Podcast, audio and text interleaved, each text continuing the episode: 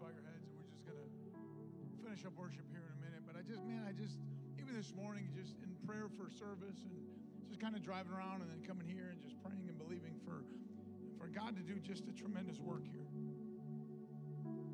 My church, man, we don't play games when we come into his presence. We just don't come to church to check a box. Like, man, we want to come into his presence and be reminded again of the very one that we are worshiping, the very one that we are declaring his excellence and his majesty, that he is so worthy to deserve our praise, that he deserves it all, church that this is God Almighty. This is Jesus Christ who has always been. He put on flesh, purposefully put himself on a cross to deal with our sin issue, that which was that which was forever and always put on flesh for you and I. Man, when you understand that which is infinite put on the finite body, and there was a day that that body took to death you, when you realize the very one who created entered into that which he created in physical form, and the very one who was sinless, he took on sin for you and I, and he dealt with our sin issue forever and always. And church is the very one that we worship and we honor and we adore, and we put Jesus in the center of our attention. I was reading Psalm 8, and it just comes to this. I want you to hear this. Well, when what it really looks like to just stand in awe of him what is it to stand in awe this very moment to realize that we are in His presence and by His Holy Spirit, He's moving amongst us in such a powerful way.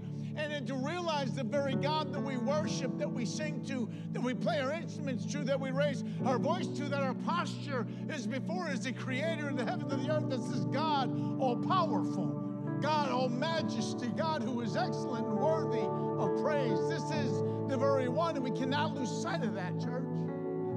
So beautiful. Simply, what is it to just love Him back? To realize in all of His excellence and all of His greatness, and that He is majestic and He is holy, and He died on a cross for you and I. What is it to say thank you? And to love him back and be reminded again today of his majesty and of his excellence. Psalm 8 just simply says this, O Lord, our Lord, how majestic is your name in all the earth. How majestic, how worthy, how mighty is your name in all the earth, who have displayed your splendor above the heavens, who have displayed your splendor, your majesty, your greatness, your power, and your authority is just on display when you see the sun, the moon, and the stars. That's God just saying, I'm present. This is me on display of my power and my authority. And then it gets to you and me, and it gets to us, and we realize just how great our God is in His creation and His power. And I love where the psalmist brings it down to this For when I consider your heavens and the work of your fingers, the moon, the stars, which you have ordained, for what is man that you take thought of him? And what is the Son of Man that you care for him? And I love the psalmist is like, Who am I? I see your majesty and I see your splendor and I see your greatness and I know that you are all powerful. I know that you're eternity past and you are eternity forever and present. I know all of this and I'm just a dot amongst billions and billions and billions of other dots upon this little ball of a planet that's just a dot in this universe of all these other dots. And you say that you know my name. You say that I am fearfully and wonderfully. You say that you love me, that I have value and worth. And this psalmist gets it right. He's like, in all of your grandeur, in all of your majesty, in all of who you are. Who am I that you even would take thought of me? And Psalm 139 nails this. And it says, In all of the seas of the sand, as as much as he thinks on you. What? What? Church, when you put this in proper perspective, how do we not worship? How are we not in awe of Him and His love for us? That He who is majestic and He who is all powerful and He who has displayed His power and His wealth is on display in His creation. And then it comes to you and me saying, Oh God, who am I that you even think of me? Who am I that you even talk, think, take thought of me? That you would consider me? I'm a nobody. I'm a dot amongst billions and billions of other dots. Is it true? Is it true that you think on me more than they are the sands? Is that true? God's like, listen, when you understand that my greatness is unsearchable, you understand that my love for you is deeper than you could ever imagine. Church, we need to stand in all of that which we know. In his splendor and in his majesty and his power and his authority and his demonstrated love for you, that he demonstrated his love for you, that yet while we were still sinners, Christ died for you. That is amazing. Church, that is amazing. And in that, he deserves our highest praise. He deserves a praise that is glorious and magnificent. He deserves a praise from that which He created you and I to know that He takes thought of me. And I'm amazed that the great Almighty God, He knows my name and He loves me. And Jesus put Himself on a cross for me, that this is personal and He deserves our highest praise. And man, I just want you in this moment to begin to set it right to say, no, this is the very one. This is the one that I worship and I cry out to, and I'm amazed with that I need to stand in awe of him and just love him back with all of my heart, with all of my mind, Everything that is in me needs to love him back with everything that I am because of all that he is and what he's done for me. That he knows me and he loves me. And Jesus died on a cross for me. And I put him in the center of my attention. And I just stand in awe, in amazement of who he is and who I am, that he would even take thought of me. And it screams of his grandeur and his excellence and his majesty and his power and his authority that he knows you and he loves you and he put his son on a cross for you. In church, he does deserve our highest praise. Put this thing in proper perspective this morning, would you, as we worship him and close out this time. Man, if you are comfortable in this house, would you please just raise your hands before the Lord and say, God, I get it, and I'm amazed by you, and I love you, and I want to worship you, and I want to stand in awe of your mighty name. Come on, hallelujah.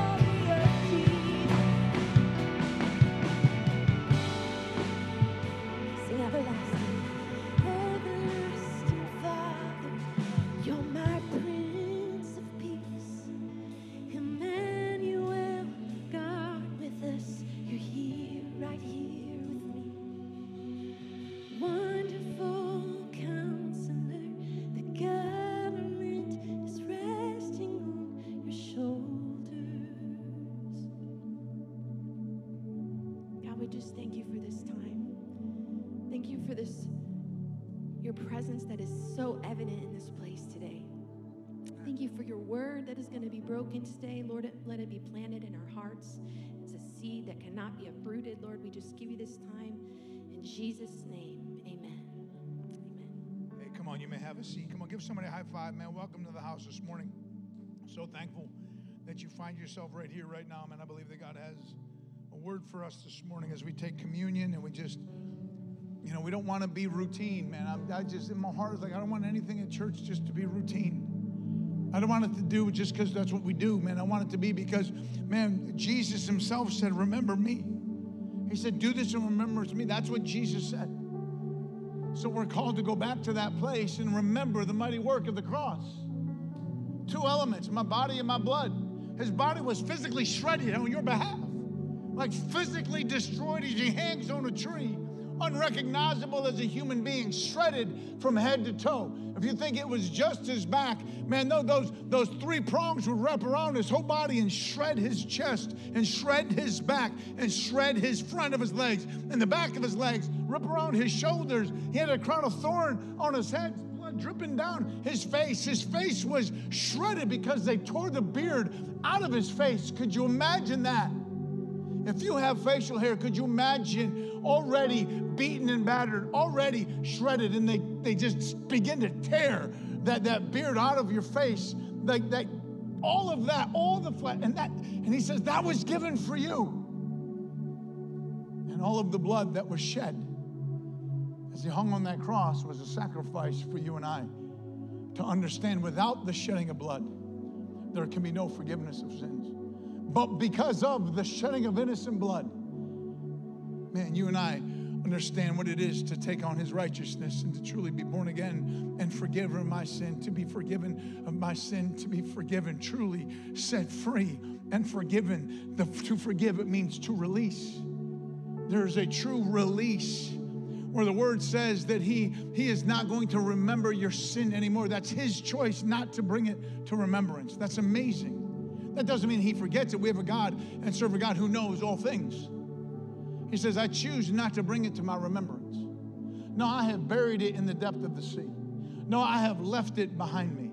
Matter of fact, I have removed it as far as the east is from the west. Church, that's what it means that my sin has been dealt with, past, present, and future. My sin has been forgiven. What happens when you understand that? In John chapter 3, verse 36 gives us a beautiful picture. It says, He who believes in the Son has eternal life. But he who does not obey the Son will not see life, but the wrath of God abides on him. Do you know what you've been saved from? Pastor Jerry spoke last week, and he just spoke this amazing, truly amazing word to us last week. If you missed it, go back and watch it, please. It was a great word. And one of his quotes in that word was, God saved us from God. I want you to think on that. For all have sinned and fall short of the glory of God. For the wages of sin equals death. That's what we rightfully deserve is death. We've earned that right. Because of our sin, we earn death. But God so loved the world that he gave his only begotten Son. Whoever believeth in him shall not perish. That's God's punishment, but have everlasting life. That's eternal life with him. Where, does God's wrath come from? It that, that's his eternal forever punishment for those who've rejected Jesus. Now hear this. God saved us from God. God's punishment is coming for those who deny Christ. That's a guarantee. But He has given every single person. The Bible says it is God's desire, man, it is His will for all to be saved. He has given the way out for every person who's ever sinned, and that's all mankind. And, church, what is it to realize that God saved us from Himself? Because His punishment's coming, and He's given the way out through His Son Jesus on a cross. That you would truly commit your life to Him, that you would repent from your sin, believe that Jesus Christ is the only way, following through with His words, surrendering your life to Him. That's salvation. That's His terms, not man's terms. Man, and Jesus just simply says, I need you to remember this. I need you to remember this. We see in Psalm 103 that this is Old Testament remembrance where, where this was God's chosen people being released from bondage, being released from slavery from the Egyptians. And there, there was so much that they would they, they would be released and they would be free, and then they turn right back into their sin and they go right back into their false idols, and then God would have to come back and, and punish, and then they'd be released again. And there's this vicious circle of like, what is what is the children of Israel doing? What is God's chosen people doing? And Psalm 103 simply says this Bless the Lord, O my soul, and all that is within me. Bless his holy name. The word bless here, it means to show a depth of adoration. Physically, like in posture, like kneeling and laying out before the Lord in posture of adoration. We show posture of adoration by kneeling. Maybe you'll see people kneeling in worship. Maybe you'll see people with hands raised before the Lord. There's something about our posture that shows a blessing or to adore or to honor the Lord. Bless the Lord, oh my soul. This is something of an inside job because my soul is good because of the Lord. Man, my outside is going to show blessing. All that is within me, bless his holy name. Bless the Lord, oh my soul. Church, forget none of his benefits. This is Psalm 103. We need to keep a constant reminder of the very one whom we serve, the very one whom we worship. This is God in our presence today. And to honor that and to believe that his word is true, I believe this and we pray to the God of all creation and all power and all might, and He, hear, he hears us. We've got to keep this in mind as we go into our time of communion this morning. It's not just ritual, it's just not something we do. And forget none of His benefits. Who pardons all your iniquities, who heals all your diseases, who redeems your life from the pit. He crowns you with loving kindness and compassion. He satisfies your years with good things so that your youth is renewed like the eagles.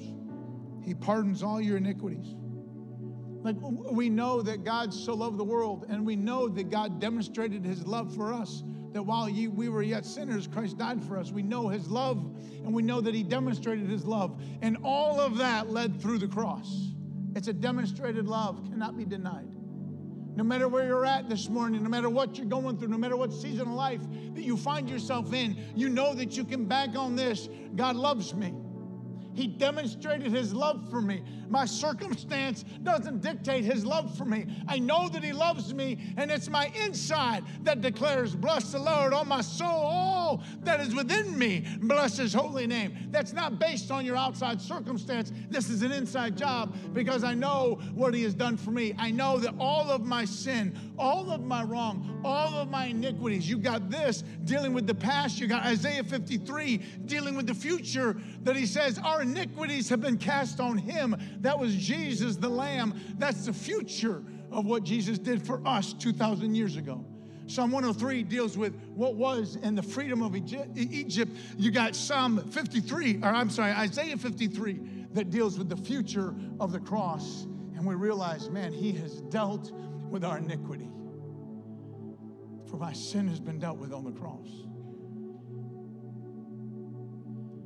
And Jesus just simply says, Don't forget it. For my body was for you and my blood was shed. And he comes to this place, says, Go back and remember. Which means I think sometimes we forget. Psalm 103 had to be written because sometimes they forgot of what it took for them to be freed from Egypt and the 10 plagues and to see God's mighty hand work, to see God's mighty hand work, to see God's mighty hand work, to see God's mighty hand work to see the sea split, to walk on dry ground, the sea come across all of their enemy, to see God's mighty hand work, to see God's, and they forgot.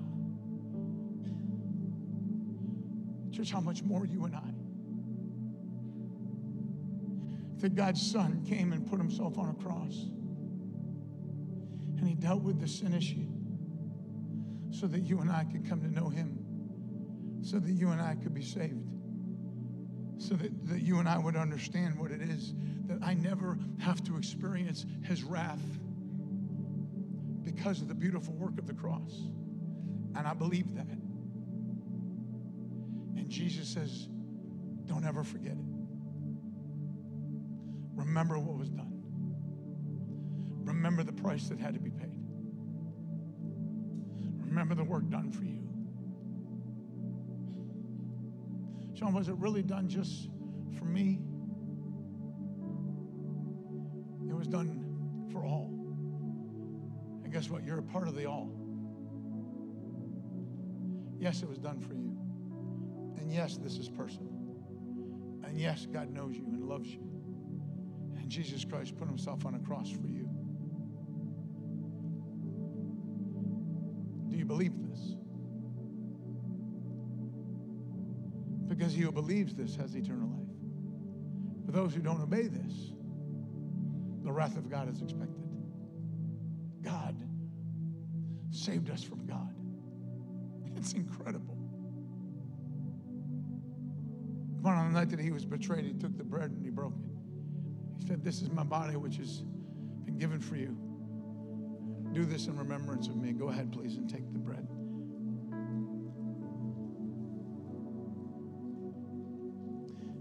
And I love the work of the cup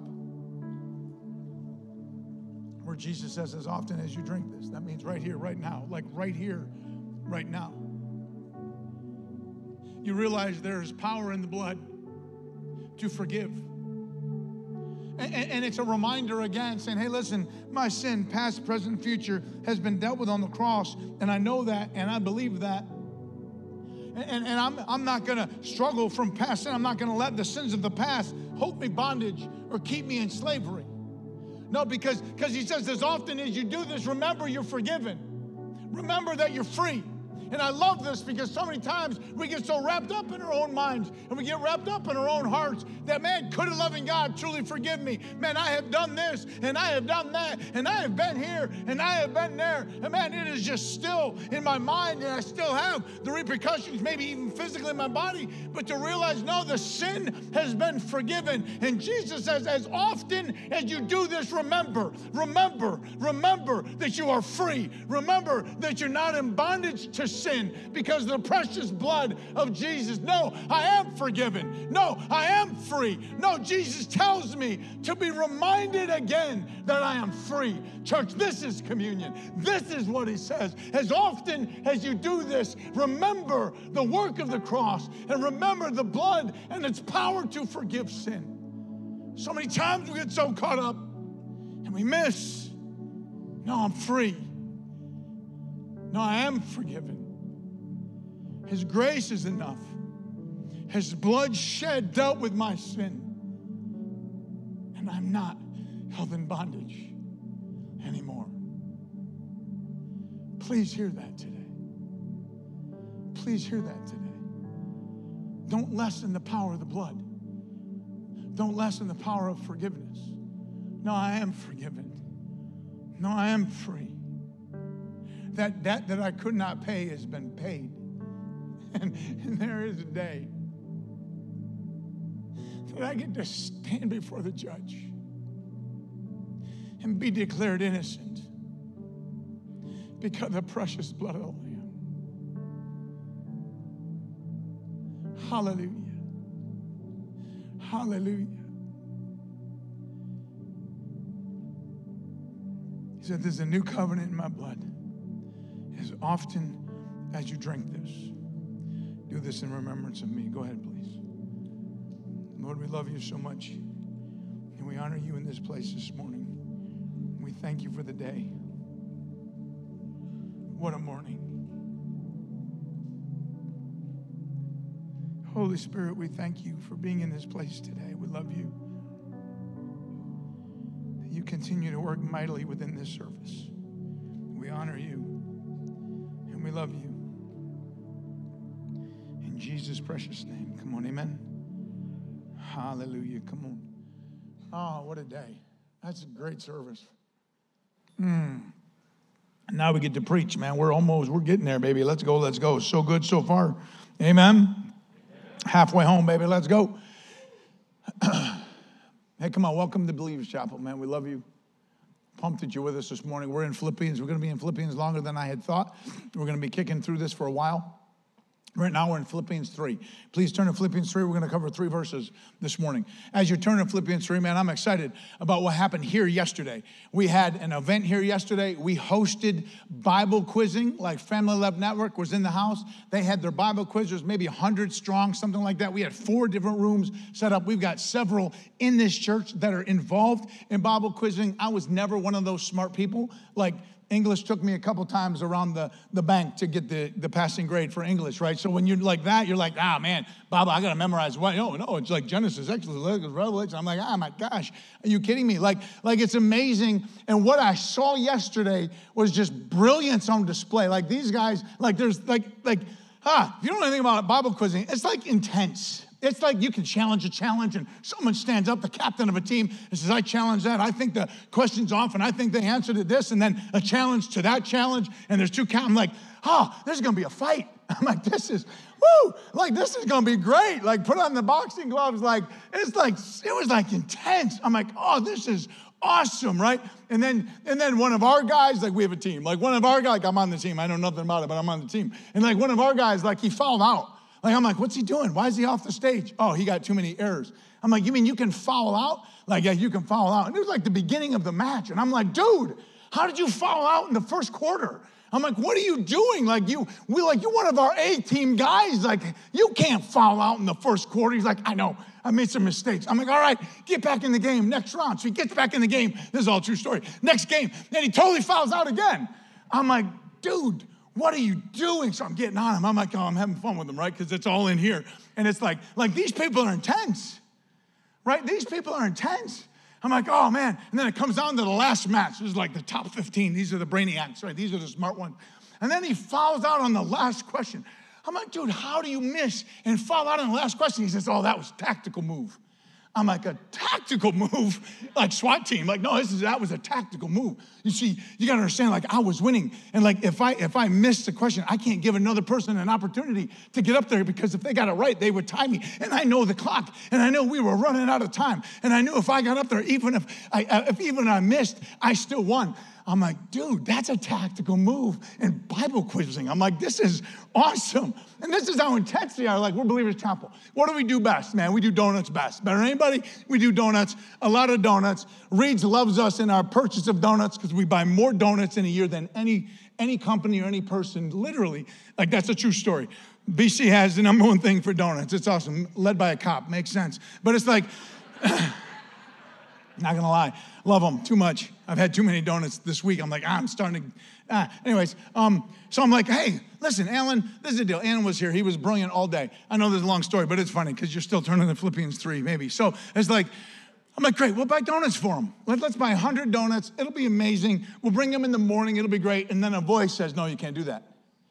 I'm like, what do you mean you can't? It's donuts. No, if they eat sugar in the morning, it'll mess with their brains. I'm like, are you serious? Like donuts? Like this is what we do? No, it would, it would throw them off. Like some of these kids, they fast like from sugar months in advance because they got to be so dialed in and they got to be so focused. I'm like, holy cow! So what we can do? Well, we can bring donuts for lunch. So we hid. We had to hide the donuts. It was incredible. We hid the donuts, brought out the donuts for lunch. It was awesome. I'm like, so if I eat donuts, that's my problem. Like that's that's amazing. Like it's incredible. I get it. But uh, unbelievable day yesterday with the Bible quiz, and we loved it. Come on, Philippians 3, verse 1. Now that you're there, it says this Finally, my brethren, I love this. He's halfway through, right? He's got, Philippians has four chapters. This is Philippians 3 1, which means he's halfway there, and he says, finally. Which is great for me as a communicator. I can say finally halfway through the message, and you think we're finishing soon. it's amazing, right? So, like, I'm just following a page in Paul's book. He says, finally, my brethren.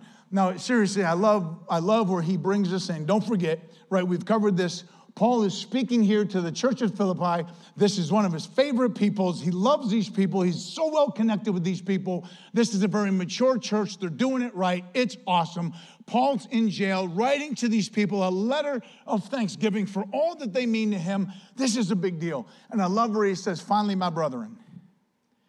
And he's, he's speaking family, right? He's speaking family. Finally, my brother, in which is brothers and sisters, and he speaks to family. He says, Rejoice in the Lord. And man, this is kind of this theme throughout Philippians is rejoice in the Lord. Like we've covered where, where if you're happy, that happens because of your happenings, because of your surroundings, because of good days. Please hear me, man. Joy in the Lord is because of Jesus, it's because of the Lord, it's in the power of the Holy Spirit. And when he's saying, finally, brethren, rejoice, like be glad, exuberant within the Lord. And this isn't like we, we talked, like this is an inside job, right? Th- This is who we are called to be. Church, if you truly are a born again believer in Jesus Christ, and you are walking in the fullness of the Holy Spirit, man, joy should be just a part of our nature. If you are a miserable Christian, you need a lot of work, man. You are an immature Christian if you're a miserable Christian. And listen, I know, listen, please hear me. We go through seasons, we go through difficult times. The Bible says that. We're gonna go through suffering. The Bible says that. We may even experience tragedy. The Bible says that. There's times that we're gonna go through in suffering and persecution. But amongst it all, even in and through that series, those seasons, there should be something in us by the power of the Holy Spirit. It's supernatural that we are called to rejoice not in any of the circumstance or seasons, but we are called to rejoice in the Lord. Isn't it amazing how that puts things in right perspective all the time? All the time, it puts Christ in the front and Christ as the center of our attention, even in the midst of tragedy, even in the midst of the unknown, even in the midst of circumstance that didn't go your way, even in the midst of persecution and suffering. Jesus is the center of our attention, and in the Lord, we are called to have joy. Come on, Romans 15, 13, kind of a theme verse for this series. And I want you to see it. It's just something I just put it in your spirit, right? Get it in your spirit. And it just says this May the God of hope fill you. Now, may the God of hope fill you with all joy and peace. The word fill, it means to be complete. Your version may say be complete. That means I'm not going to lack in. I am not going to have a lack or a low in what? To be full of joy and to be full of peace. I'm not going to lack joy. I'm not going to lack peace. When we get into Philippians 4, we're going to concentrate on peace. Right now, because he says, rejoice in the Lord, we look to what it is with all joy and peace and believing, so that what? You will abound in hope. Like if I am walking complete in joy and I'm walking complete in peace and I'm not going to lack, that means I'm going to overflow. The word abound it means to overflow with hope, that confident expectation. How is any of this possible in the crazy world that we live in? By the power of the Holy Spirit. Church Ephesians 5:18 says, "Don't be drunk with wine, but be filled with the Holy Spirit." Be being filled, this constant filling of the Holy Spirit within us. Man, I want to walk in the fullness of the Holy Spirit. I want to wake up and say, "Lord, fill me with your Spirit today." I want to walk in the fullness of your Holy Spirit. I want to walk in that anointing. I want to walk in that power. I want to walk in that authority. And in the power of the Holy Spirit, there is this overflow of expectation that I am functioning in the fullness of joy and peace. Church, we are, cannot be miserable Christians when we're walking in the fullness of the Holy Spirit. You can go through seasons, you can go through sorrow, you can go through grief, you can lean on one another in these very difficult seasons. That is all real and that is all true and that is all of God that we are called to lean on one another when we go through our difficult seasons. But that misery just can't hold on to because we want to be walking in the power of the Holy Spirit, overflow with great expectation to be complete in our joy and in our peace. And then he says this finally, my brethren, rejoice in the Lord to write the same things again to you is no trouble for me, for it is a safeguard for you, it is to protect you. He says, I will repeat this. And he says, This is so important, I will repeat it again. And this is so important, I will repeat it again. And I, and I love the phrase, preach it till they get it. Like, I, listen, I'm not the whole uh, Galatians, Ephesians, Philippians, Colossians. I think that's what they were. They memorized all of those for Bible quiz, and, and maybe even more than that. I think it was like 400 verses or something crazy. And I'm just like, ah, I just, I want to focus. I want, I want to get down. Jesus wept. I'm like, I'm good with that. Like, what you got memorized? Jesus wept. It was a bad day for Jesus. A good day for Lazarus, but you know, we turned it in that way. Like, I, I want to preach it till we get it. I want to take a verse, dive into it understand. I want to understand what Paul is saying here because he says this is critical. And this, for me to preach it again, for me to keep hitting this over and over and over, it protects you. It's a safeguard for you. This is where Paul is in this writing in Philippians 3. He's like, I'm saying this, I've said it before, and I'm gonna say it again, and I'm not, I'm not upset with me having to say it again because this is a safeguard. Your version may say it protects you, it surrounds you, it guards you, it protects you. For Paul is like, listen, listen, listen, pay attention. I'm about to drop something that I've dropped before, and I need you to hear it again. And then he says, Beware the dogs. If anybody calls you a dog, it's not a compliment. It's an insult. Like, beware of the dogs. Like, that's an insult. Dogs, eh, you can equate this to modern day coyotes. Or coyotes are just, they're just bad animals. They seek and destroy. They're miserable. They bark. They want to bite. They want to chase you down. Like these were the dogs that they would find running around. And, and, and if you're a Cleveland Brown fan and you're a dog, the dog pound, we play you today, by the way and I don't think it's going to go well for you, but that's just my guess. So beware of the dogs. He's talking about the Cleveland Browns here, I'm sure, right? But anyways, um, some of you get that. Anyways, um, but when he says, beware of the dogs, beware of the evil workers, beware of false circumcision, he says, beware, beware, beware, be on guard. Like, like Paul is like saying this in, in neon sign. He's like, listen, listen, this is a safeguard. I've told you this before, and I need to tell you again, for this is going to protect you. You've got to be aware of the dogs, and you've got to be aware of the, of the evil workers, and you've got to be aware of the false circumcision. And he's, he's talking about a group of people called Judaizers. And these are the Judaizers that he is like, you got to be aware. Like, he's like screaming, pay attention. He's going to the extreme to say, listen, you need to protect the church, protect your gathering, protect your people against these false teachers. And he's just, he's like screaming this from prison as he says, Beware, beware, beware. Like sometimes you have to go to the extreme to sometimes get people attention. Great story. I heard this story, great story. You've got a high school principal, you, have got, you've got a custodian, and then you, you, have got a group of this is, this is at, at the uh, kind of the JV level. This is, this is like a middle school girls with a middle school principal with the custodian and the middle school girls, what they were doing is they were putting lipstick all over their lips and then they would kiss the mirror in the bathroom before they leave. Now, listen, getting lipstick off a mirror became problematic. It's like, man, it just sticks, it smears, it's awful. And the custodian would go to the principal and say, hey, could you just have a conversation with these girls? It's the specific group. They just keep doing it. It's so hard for me to get it off the mirror. It takes so much time. And I, if you would just have a conversation, they would stop. That would be huge. Let's just let's just have them stop. So principal brings him in and says, hey, girls, listen, I know it's you. Quick kiss in the mirror. Um, everybody will be fine. Just stop. Custodian will be thankful. Let's do it. Next morning, kisses all over the mirror. All right, so the custodian and the, and the, and the middle school principal have a meeting. Like, all right, let's, let's let these girls know that this is a bad idea. So calls the girls down to the bathroom, and they all go into the bathroom. And he's like, listen, girls, I did ask you nicely that you wouldn't kiss the mirror. So we have to demonstrate to you how the custodian, what does it take for the custodian to clean the mirror? And, the, and, he says, Sir, would you demonstrate how you clean the mirror? So the custodian went over to the toilet and dipped his brush into the toilet bowl. And then he began to clean the mirror with the toilet bowl water.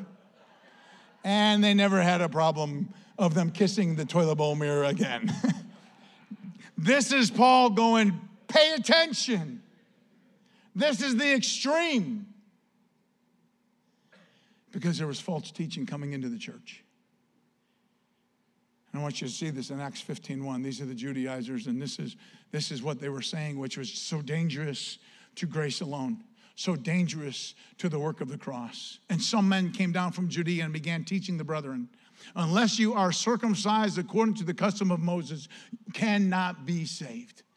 Unless you are circumcised according, now listen, Old Testament, what proved that you were one who, who had a reverence and a fear of God, you were in God's camp, is that you were circumcised. And that was a fleshly proof that you now had a, a, a, reverence for God. And these Judaizers wouldn't give up the Mosaic law and said, okay, I'll accept, I'll accept grace, but there's more to the story. For if you don't get, if you don't get circumcised according to the custom of Moses, that's the Mosaic law, you cannot be saved.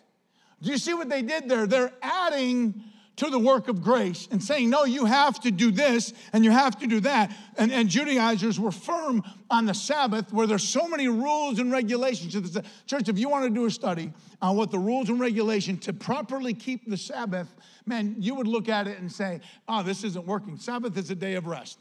We are encouraged, Old Testament, New Testament, to take a day of rest. I encourage you to take a day of rest. We should be following a Sabbath, but it's not in the rules and regulations of the Old Testament Sabbath that it, you know you can go into that. And there's some crazy things that if you did this, this, or this, which we do on a regular basis, you're breaking the Sabbath. So these Judaizers came and says, nope, nope, nope, we are going to stick to the Old Testament on these things, but yet we'll accept the cross, but it has to be added to these. If you are going to come to truly be saved, then you must be circumcised.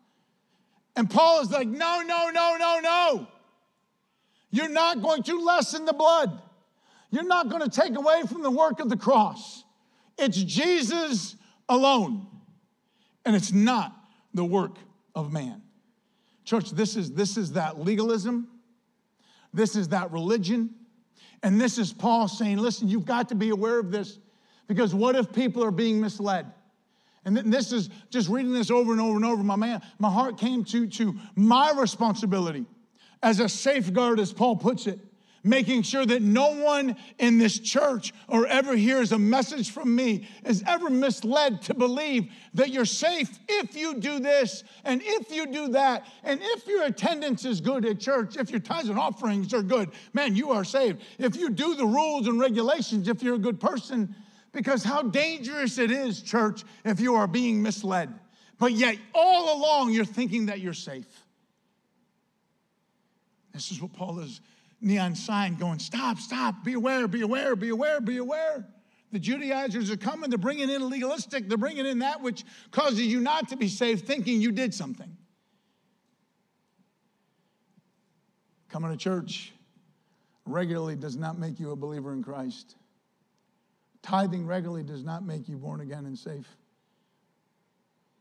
Going through different classes when you were young Maybe you were a part of a different type of church before you came to Believers Chapel, or maybe you thought if I just do this, or maybe you bought in to the biggest lie of like, I'm not a bad person.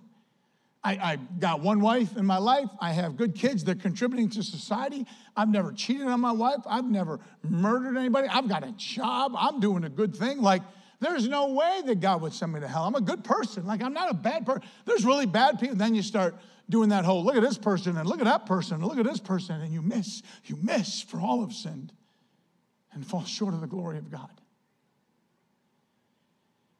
And it's a lie from the pit of hell to think that you have anything to do with your good works that allows you to be saved.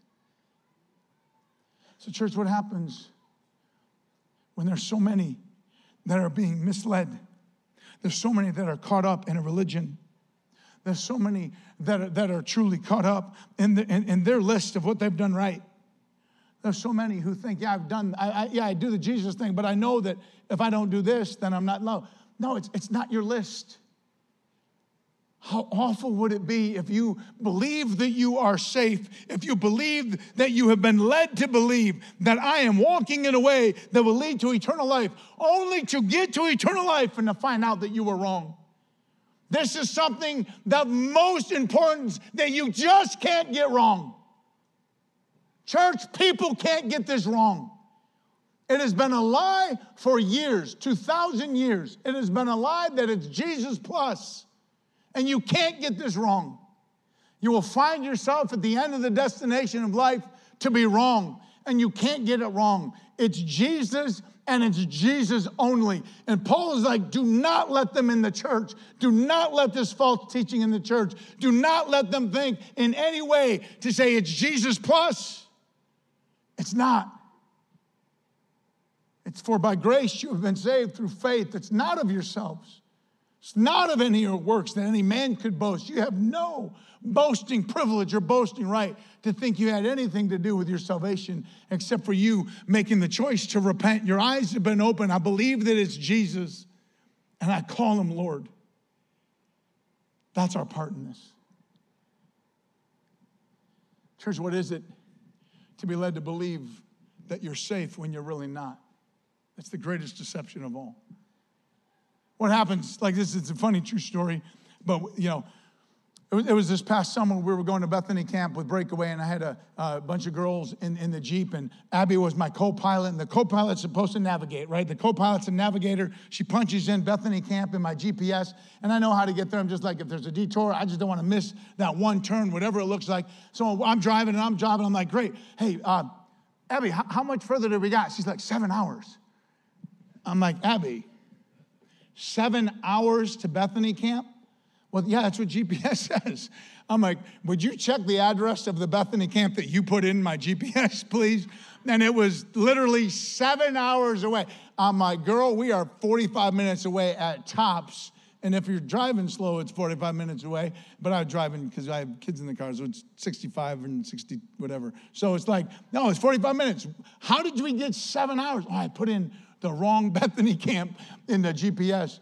But wouldn't it be awful if you think you're going to the beach in this one town in Florida and you put in the same name of the town and it's actually up north somewhere and you actually just think you're safe and you're just going and the family is singing songs and we're going on vacation and this is amazing and you're just driving and you're just driving thinking man gps is taking us this way. This is amazing. We should be all good and all safe. And then all of a sudden the, the you know you are here shows up and you're like this is this is not the beach this isn't our end destination no you thought you were on the right course and you didn't even think twice about it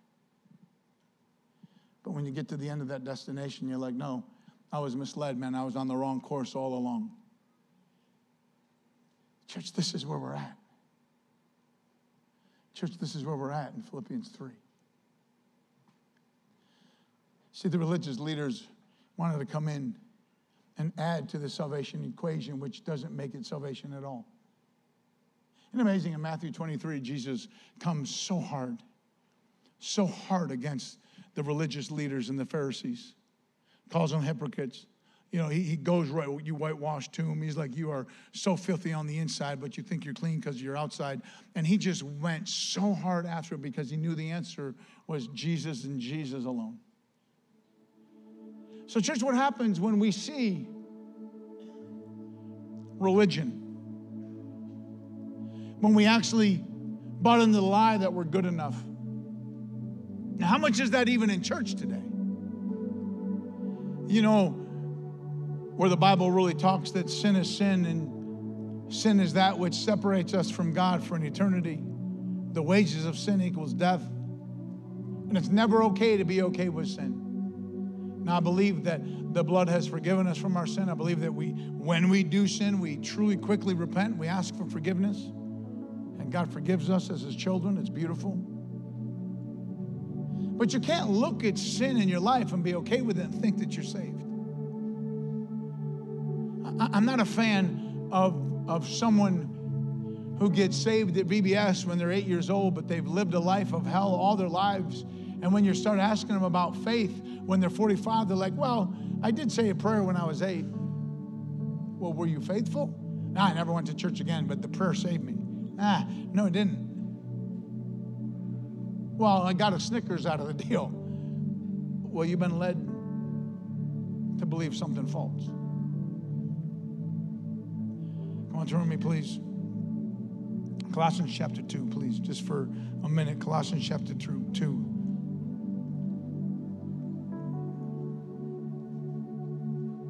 It just says this. Verse 2, it says this, and their hearts may be encouraged, having been knitted together in love and attaining to all the wealth that comes from the assurance of understanding, resulting in a true knowledge of God's. I love this a true knowledge of God's mystery, that is Christ Himself. Church, what happens when we are accustomed to putting Jesus Christ in the center of our attention and everything? It is Jesus and it's Jesus alone.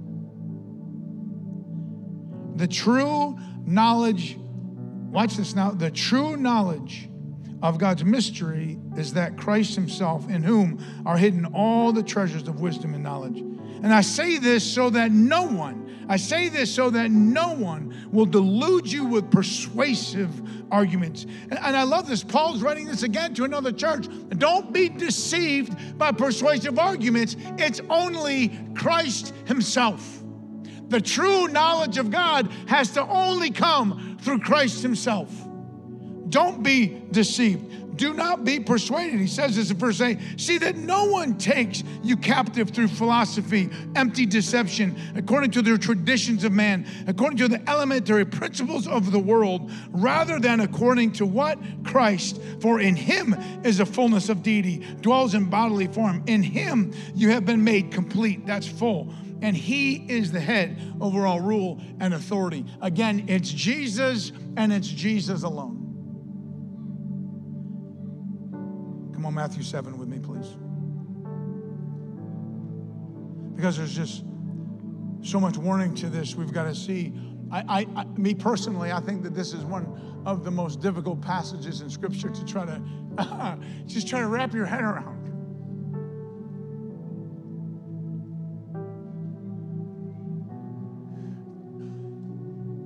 Church, we need to know that this is real and that this is true. I've been praying all week, God, we would hear from you today. Because if there's any anyone who sits in these seats, anyone who watches online, anyone who listens by radio, who thinks they're safe because, and it's not Jesus alone, I can't have you be deceived. I can't have you be misled. Because there's a very eye opening, deep, even scary passage in Matthew 7 where Jesus is speaking here. I gotta be honest, man, I do often wonder if Jesus would return on a Sunday morning here in America. And I believe in the rapture. If Jesus returns on a Sunday morning and the rapture happens here in the United States of America, how many people would still be in attendance in the church?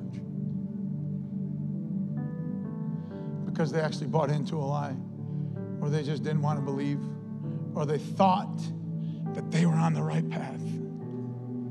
But all along, they didn't hear truth. Or maybe they had a, a false preacher in the pulpit that wouldn't give them truth.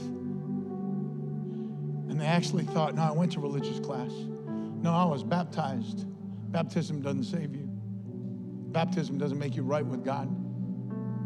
No, I was baptized as a baby. I'm good. No, I went to classes as a child. No, I'm good. No, I did my do's and don'ts. No, I'm a good person. No, I w- misled, misled, misled.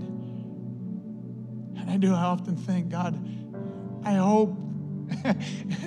I don't know, man. It is just truly my hope that if the rapture ever took place at 9 a.m., there would be no service for 9 and no one would show up at 11 because we're all in glory with Him. That is my hope. I don't want you to ever be misled. I don't ever want to ever indicate there's any other way except Jesus.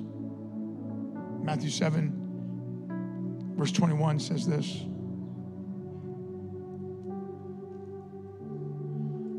Many. Notice the word many. Many will say to me on that day, Lord, Lord, did we not prophesy in your name? And in your name cast out demons. And in your name perform many miracles. Church, these are people that called him Lord and Master. These are people, watch this, who thought they were safe. That they, they somehow, some way were told, no, you're good.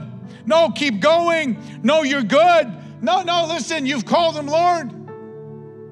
No, no, no, no, look at what you're doing. You're prophesying in his name. You're casting out demons in his name. These mighty works of miracles in your name. No, you just keep going. You just keep going, but they missed. They missed it. All the way up to judgment, they thought they were safe. All the way up to judgment, they thought they were good. Many, Jesus says, many will say to me on that day, Lord, Lord, did we not prophesy in your name? Uh, cast out demons, perform miracles in your name, and then I will declare to them, I never knew you. Depart from me, you worker of lawlessness. No, I didn't know you. No, you, you were religious based and not relationship based. No, you, you, you thought that you could walk in lawlessness. You thought that you could ignore the scripture when it comes to sin. You can't. Sin is devastating. When we understand what it truly means to repent, it means to change my mind towards sin, and I can't just keep going on in my sin to think I'm okay because I've called him Lord. I actually see him doing something in my life. No, I, I got to understand the reality and the depth of sin and the beautiful, amazing work of the cross as we had communion today. It's through the work of the cross. And I know that the blood was shed for sin, my sin that has been dealt with. And I stand before a holy God who dealt with sin, but he is completely separate from anything that is defamed and defiling. That this is God, unstained, untainted, because he is holy. Church, what's your picture of sin? Do we just think that it's okay? Do, have, we, have we bought in to the current lies of it's, it's sin, it's okay in the church? What does the Bible say? Jesus like, no, no, I didn't know you. In the word, I love the word know here. It's this deep, intimate relationship. Church, it's based on a relationship and not do's and don'ts. It's based on a relationship and not, and not religion. And not and not, and not the rules of the Judaizers, and not legalism. If you just would do this and this and this, and then religion shows up in church, and you think you're safe, many will say to me on that day, Jesus declares to them, I never knew you. Depart from me, you who practice lawlessness. Church, how do you know that you're truly born again? You repent from your sin. You recognize sin's the issue. Therefore, I don't want sin in my life. There is such lies today to our young people. I mean, there is just staunch lies today to our young people, to this generation in regards to the gender issue regards to the homosexual issue. There is just lies today to these young people. There's lies immorally to sex before marriage. There's lies immorally of sleep of sleeping with one another before marriage. There's lies that's okay to live with one another. Like all of these lies today that you may buy into, even though you come to church. What happens when I first identify the sin issue? Sin's the issue. I cannot be one who practices lawlessness. I can't be okay with sin in my life. I don't understand the beautiful work of the cross. I don't understand the price that had to be paid for that sin if I just simply allow it or if I ignore scripture. Don't walk in obedience to the word, as John 3:36 says. Church, where are we in this? Where are we in this? Come on, stand to our feet, please. I just need to read verse 3. I got to get to the good news.